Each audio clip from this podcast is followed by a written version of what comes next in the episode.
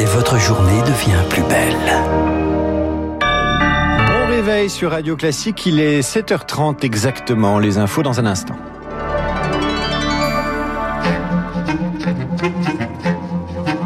7h30, 9h, la matinale de Radio Classique avec David Abiker.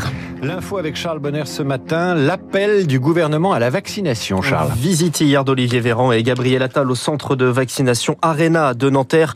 Le ministre de la Santé a endossé le rôle de vaccinateur, tandis que le porte-parole du gouvernement, Gabriel Attal, testait son nouveau slogan. Se vacciner, c'est un petit pas pour soi, mais c'est un grand pas pour l'immunité. L'immunité encore loin d'être atteinte, pourtant essentielle face à l'émergence du variant Delta qui représente plus de 40% des contaminations.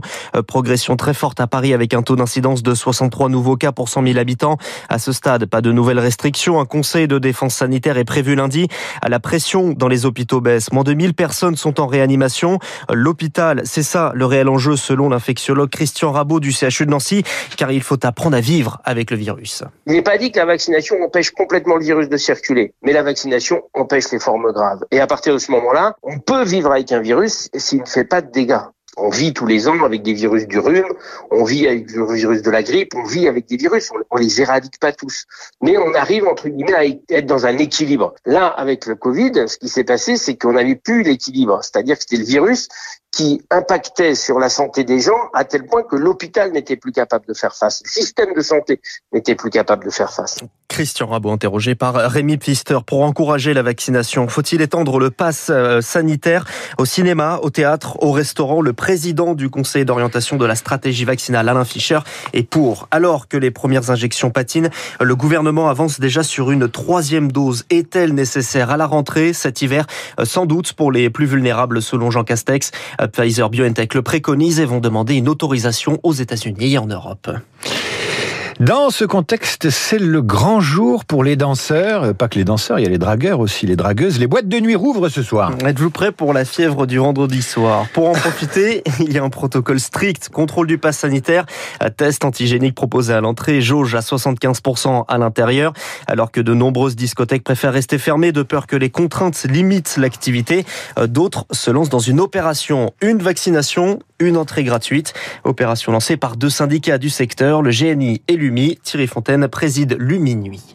Le jeune qui nous présente son passe vaccinal, montrant qu'il a eu ses deux doses ou une dose parce qu'il a eu le Covid, eh bien, il se verra offrir euh, l'entrée cet été. Le gouvernement a fait un bout de chemin en remboursant les tests antigéniques établis devant les discothèques. Nous aussi, on fait un geste positif. C'est aussi bien pour les discothèques puisque si on veut redémarrer septembre-octobre dans de bonnes conditions, il va falloir qu'on ait quand même un taux de vaccinés dans nos cibles de clientèle, donc le 18-25 ans, qui est un peu plus élevé que ce qu'il est aujourd'hui. Si tous ensemble, on peut arriver à se prémunir d'une quatrième vague, tous, on va y gagner. Thierry Fontaine de l'Union des métiers et des industries de l'hôtel.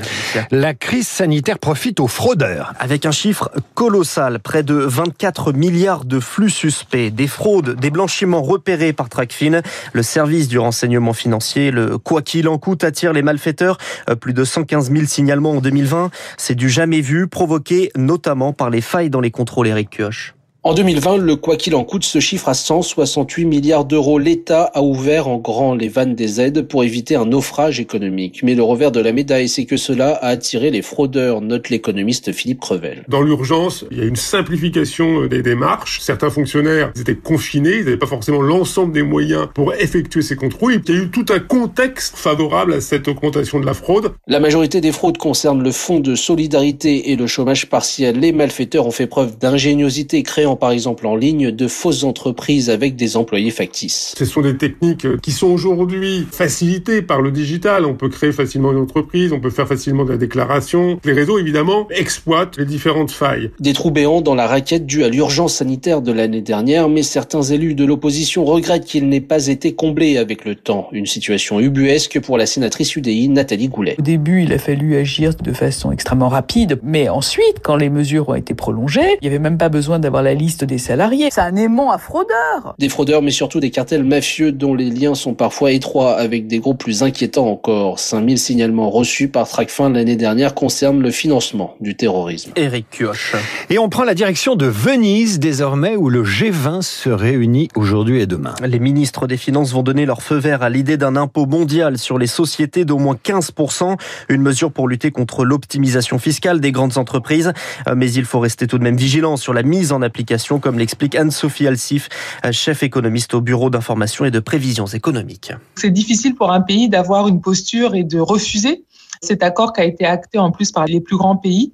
Après, en effet, c'est euh, ça qu'il va falloir voir, c'est pays par pays quelles seront les modalités d'accord, combien de temps, comment chaque pays devra respecter la mise en œuvre, pour quelle entreprise, quelle taille. Et c'est là où il faudrait être plus attentif, mais ce n'est pas de la cosmétique, c'est quand même une véritable avancée pour la fiscalité internationale. Propos recueillis par Éric Mauban. Retour en France, encore une décision de la mairie de Paris qui va provoquer des colères de la part des automobilistes. À vélo dans Paris, on dépasse les taxis, choté euh, Jodassin dans les années 70. Cela va être encore plus le cas. À Mais vous n'étiez pas né. Non, je n'était pas né, c'est vrai, mais à partir du, du 30 août, limitation de vitesse à 30 km à l'heure.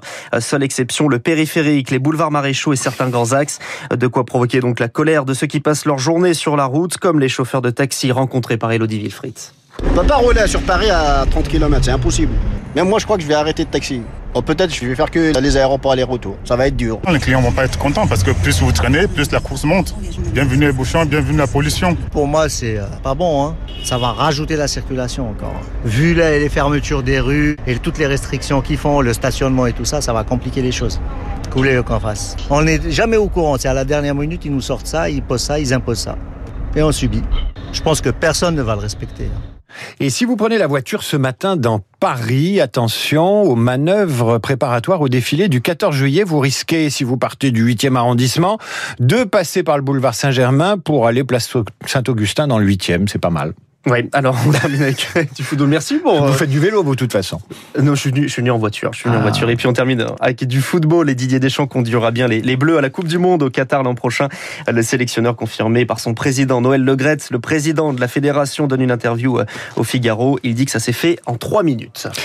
Trois minutes dans un instant, les spécialistes. Merci Charles, vous revenez à 8h30 à suivre. Donc Bernard Sananès et Dimitri.